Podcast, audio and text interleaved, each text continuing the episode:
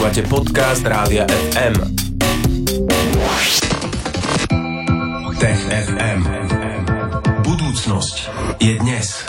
Štvrtok u nás znamená v Popo FM, že sme od rána ako na ihlách, lebo sa tešíme, aké témy nám prinesie Tomáš Prokopčák do Tech FM a on vždy prinesie nejaké zaujímavé a dnes sú mimoriadne zaujímavé. Vítame ťa Tomáš Prokopčák z Osme, ahoj. Ahoj. Ahoj Tomáš, áno, jedna z tých dnešných tém, tak to bude aj o tom, že kedy si živočichy dýchali nohami. Uh, Tomáš, ako to teda bolo pred tými 450 miliónmi rokov, čo um, sa vtedy dialo? Vtedy sa dial taký svet, ktorý zažíval jedno z najlepších období na rôznorodosť života na našej planéte. No a, a asi všetci sme už videli trilobita, alebo teda tušíme, ako tie skameneliny vyzerajú. Ktorý má tú hlavu, ktorá pripomína trošku mesiac a pod tým taký pancier. On je príbuzný dnešných článkonožcov. No a to by nebolo až také zaujímavé. Zaujímavé je, že tie trilobity vydržali cez 200 miliónov rokov, 250 miliónov rokov, čiže veľmi dlho sa dokázali prispôsobovať ako druh, ako druh svetu na vôkol oveľa dlhšie ako dinosaury napríklad. Ale nikto nepredpokladal, že toto by mohol byť taký ten medzičlánok medzi živočichmi, ktoré dýchali relatívne primitívne a živočichmi, ktoré dýchali takmer ako ryby cez žiabre dnes. No a ukázalo sa, že to asi ten medzičlánok bude. No tak poďme si to rozmeniť trošku na drobné a povedz nám o tom viac. My dnes poznáme zhruba 22 tisíc rôznych eh, skamenelí na fosílí trilobitov, ale len pár z nich je zachovaných eh, veľmi dobre. A teraz na jednu takú veci narazili, ona sa ukrývala v pírite, čo není tak úplne že, že bežný spôsob. A namiesto toho, aby veci začali pomaličky odbíjať z tej, ako keby, keď to veľmi zjednoduším, skalky, aby sa dostali k jednotlivým vrstvám toho trilobitu, tak použili CT naskenovali vlastne tú skamenelinu a vďaka tomu videli veľmi drobné detaily, až si všimli zvláštnu štruktúru paradoxne na nohách alebo nožičkách toho trilobita. My vieme, že on tie nožičky používal na pohyb, ale aj na lovenie koristi, ale na vrchu tých nožičiek mal také zvláštne štetinky. No a teda až doteraz si tí výskumníci e, úplne nevedeli predstaviť, čo by tie štetinky mohli robiť. Mm-hmm, takže čiže... lámali hlavu. Áno, čiže ne, nepo, nemysleli si, že tie štetinky by im nejako umožňovali sa prichytiť na nejaký povrch napríklad, ale nevedelo sa a teda sa to zistilo. Skôr si mysleli, že súvisie presne takto s pohybom, pretože keďže tušíme, že tie trilobity sa pohybovali po morskom dne, tak hľadať na nohách štetinky, ktoré by umožňovali dýchať, je nezmysel, lebo tá voda je zvírená, je tam bahno, je tam akože nie úplne dobré podmienky. Lenže teraz a vďaka tomu CT videli veci dokonca, alebo vedeli vizualizovať, ako prúdila krv v tých trilobitoch.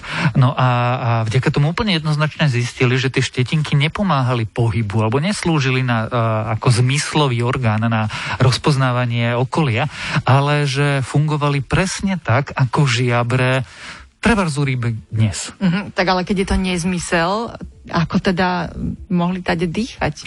No, zdá sa, že sme tie trilobity podceňovali. Možno jedno vysvetlenie je, že nelovili tak, ako sme si predstavovali, že chodili po morskom dne. Druhé vysvetlenie je, že možno, že to s tým dýchaním bolo oveľa komplikovanejšie a toto bol iba jeden z možných orgánov, ktorý týmto spôsobom využívali. No, lebo možno, keď ja teraz si vymýšľam trošku, ale vedeli zadržať dých, čiže vieš, keď zvírili bahno a, a potrebovali loviť, tak využívali napokon tie orgány iným spôsobom. Veď to je v zvieracej ríši bežné, že aj oko sa napokon vyvinulo úplne na pôvodne iné účely. A Tomáš, je tam aj nejaká paralela s tými žiabrami, že funguje to na tom istom princípe v prípade tých štetiniek? Práve, že áno. A to je na tom veľmi zaujímavejšie, lebo začali sme tým, že e, vedci už dlho hľadajú medzičlánok, teda ako vzniklo dýchanie tak, ako ho poznáme dnes. No a toto sa zdá, že je tá dobrá paralela. Zároveň to znamená uh, niečo iné, a že v tom čase, pred tými 450, 500 miliónmi rokov, sa na našej planéte udialo ešte niečo iné. Lebo ak máš zviera, ktoré dokáže e, žiabrami, štetinkami, dýchami dýchať kyslík, tak potrebuješ kyslík. To znamená, že na našej planéte zrazu bolo veľa kyslíku. No a to je možno tá najväčšia zmena, ktorá sa zhruba pred pol miliardov rokov stala. Že zo Zeme, kde kyslík nebol, sa stala planéta, kde je kyslíka dosť. No a vďaka tomu sme aj my. Uh-huh. A vieme to aj vysvetliť, že ako sa Narastlo objaví... zrazu veľa stromov, no. alebo čo sa stalo? Ako Stromy v tom čase ešte nie, ale už boli riasy a, a pravdepodobne to súvisí so zložitejšou chémiou. My dnes nie sme si úplne istí, či za tým je vulkanická činnosť, či za tým je dopad nejakého telesa, alebo práve vznik života, ktorý metabolizoval. On kyslík nedýchal, ale kyslík bol odpadovým produktom jeho dýchania. Napríklad máte, máme rastliny. Uh-huh. Rastliny síce trošku kyslíku potrebujú, ale produkujú ho ho oveľa viacej ako spotrebujú. No a keď sa objavil tento život, ktorého výsledkom bol ako odpad kyslík, tak sa objavil ďalší život, ktorý kyslík zase využíval. No a takto došlo vlastne k zmene našej planéty. Uh-huh. Krásny kolobeh. Uh, je to teda isté, že tie trilobity dýchali tými štetinkami na nohách, hej? Do tej miery, ako si môžeme byť istý vedeckou štúdiou. Uh-huh. Ale vyzerá to tak, že to vyvolalo o mnoho viac otázok, ako dalo odpovedí, lebo sme ich aj veľa teraz nastolili, tak určite budeme aj túto tému v TFM poctivo sledovať naďalej, ale takisto sa budeme o chvíľu rozprávať o zaujímavom sociálnom úkaze medzi opicami.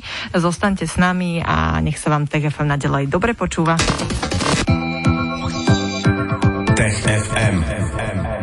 Počúvate Rádio FM a momentálne rubriku Tech FM. Tomáš Prokopčak z Osme je tu spolu s nami a teraz sa budeme rozprávať o opiciach, ktoré sa volajú a, mačiak bielonosy. Tak sa volá ten druh, o ktorom bude reč však? Tak sa volá v Slovenčine, áno. Uh-huh. Poďme sa teda pozrieť na to, um, s akou správou si prišiel. Vraj samice tohto mačiaka využívajú samcov na to, aby ich, um, povedzme, chránili? Využívajú ich ako nejakých nájomných pištolníkov? Čo to znamená? Tak, to dokonca vedci použili v oficiálnej tlačovej správe, že ich nazvali tých samcov nájomnými piš- pištolníkmi, pretože vlastne tá dynamika je, je taká. My uh, dnes vieme, že tieto opice, ktoré žijú v Kongu, majú viacerých prírodzených nepriateľov a jeden z z nich je leopard. No a, a vedcov už nejaký čas zaujímajú teda volania, hlásenia tohto druhu, aby e, vedeli lepšie očítať tú dynamiku sociálnu v tej jednotlivej skupine. No a medzi e, tým si všimli, že reakcia na to, keď prichádza leopard, je e, trochu zvláštna. A vlastne začína tým, že o pomoc ako keby kričia samice. A tým sa ozvú následne tým samci, ktorí ako keby dávajú najavo, ako sú schopní zakročiť proti predátorovi. No a keď to trochu zjednoduším, tak na základe toho si potom tie samice vyberajú, kto ich bude chrániť. Mm, tak si to pekne povedal ako taký príbeh, uh, romanticko-dramatický. Uh, ako to prebieha, alebo ako to vyzerá? Tie samice niekde mm, sú na nejakej stráži alebo striehnú? Ako to, že oni si to všimnú a tie samce zatiaľ čo robia, keď oni potom musia vlastne reagovať až na ich volanie? Oni dokonca nie sú spolu, čiže oni sú roztrúsené po väčšom území a teda tá opica samice, ktorá si všimne, že môže byť ohrozená. Niekedy to leopard je, niekedy to nie je a niekedy sú to vedci, ktorí nastražia maketu leoparda, aby sledovali, ako budú reagovať, tak eh, zavolajú a vlastne oni volajú preto, aby prišli na, po, na, na pomoc tí, tí samci, preto uh, to nazvali veci nájomní pištolníci. Mm-hmm. Že oni zakričia, že teda máme tu problém, som tu, tu mám problém, samozrejme oveľa jednoduchšie, takéto zložité slova nepoužívajú. No a potom tie samce z okolia sa ozvú každý tým svojim ako keby volacím znakom alebo odpoveďou, lebo na to, že, že protipredátorské správanie má vlastný ako keby volací znak, mm-hmm. špeciálny zvuk zakričia. No a potom im tá samica dá najavo, že OK, tak ty áno, ty nie, ty áno, ty nie, ty áno, ty nie. Aha, oni si ešte takto vyberajú. No, no majú to premakané, čiže platí doslova, že uh, samci skáču, ako samice pískajú. Volajú, Volajú. alebo pískajú. No, mm. jasné. Mm-hmm. No a samica má v tej chvíli čas ešte si vyberať, že áno, ty mi prídeš pomôcť a ty nie, môžeš ostať tam, kde si?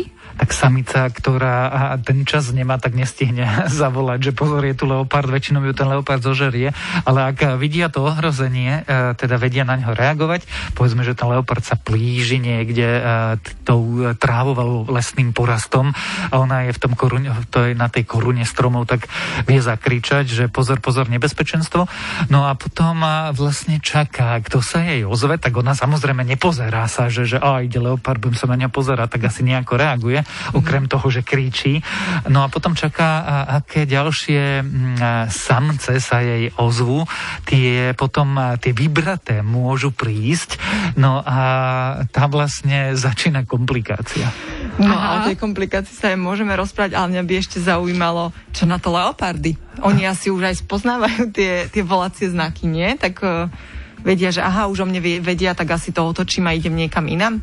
Neviem sa úplne vcítiť do hlavy leoparda, ale a, asi tiež záleží, že vyhodnocuje prílové tú situáciu, že no dobre, tak teraz mi akože ušli, teraz je tu nejaký hluk a teraz mám šancu loviť a teraz nemám šancu loviť. Lebo možno je to nejaký leopard polyglot, že rozumie Cudzím jazykom? E, môže to tak byť, ale ja už som napísala na Peta, že čo sa deje potom, keď príde, dajme tomu, že 5 samcov. Áno, dobre, komplikácia. Ako sa to rozhodne? Komplikácia, poďme na to. To je tá vec, ktorá vedcov vlastne zaujíma a nie je úplne, že, že vyriešená, pretože toto správanie samozrejme dáva nejaký zmysel z pohľadu tej danej jednej konkrétnej situácie, ale evolučne zase ako to má výhodu?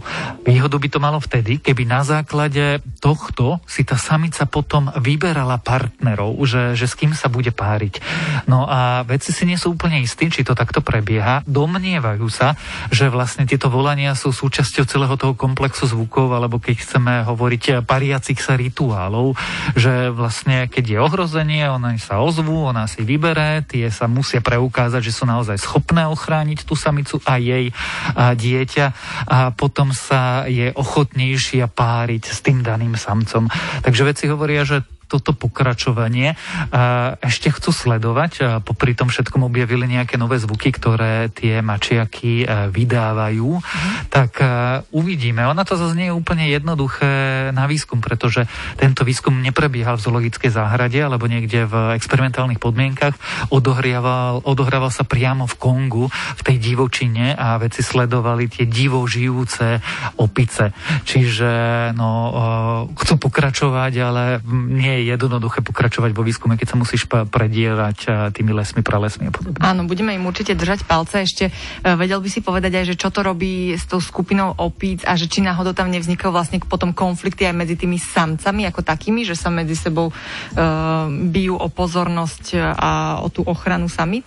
To sa pravdepodobne deje, ale nie v okamihu, keď ho ohrozuje leopard. Vtedy majú dosť problémov sami so sebou, aby tomu leopardu ušli a nie ešte sa pobili, že ktorý ho bude chrániť. A, a, ale a, to už tak pri m, párení sa býva, že súperia jednotlivé.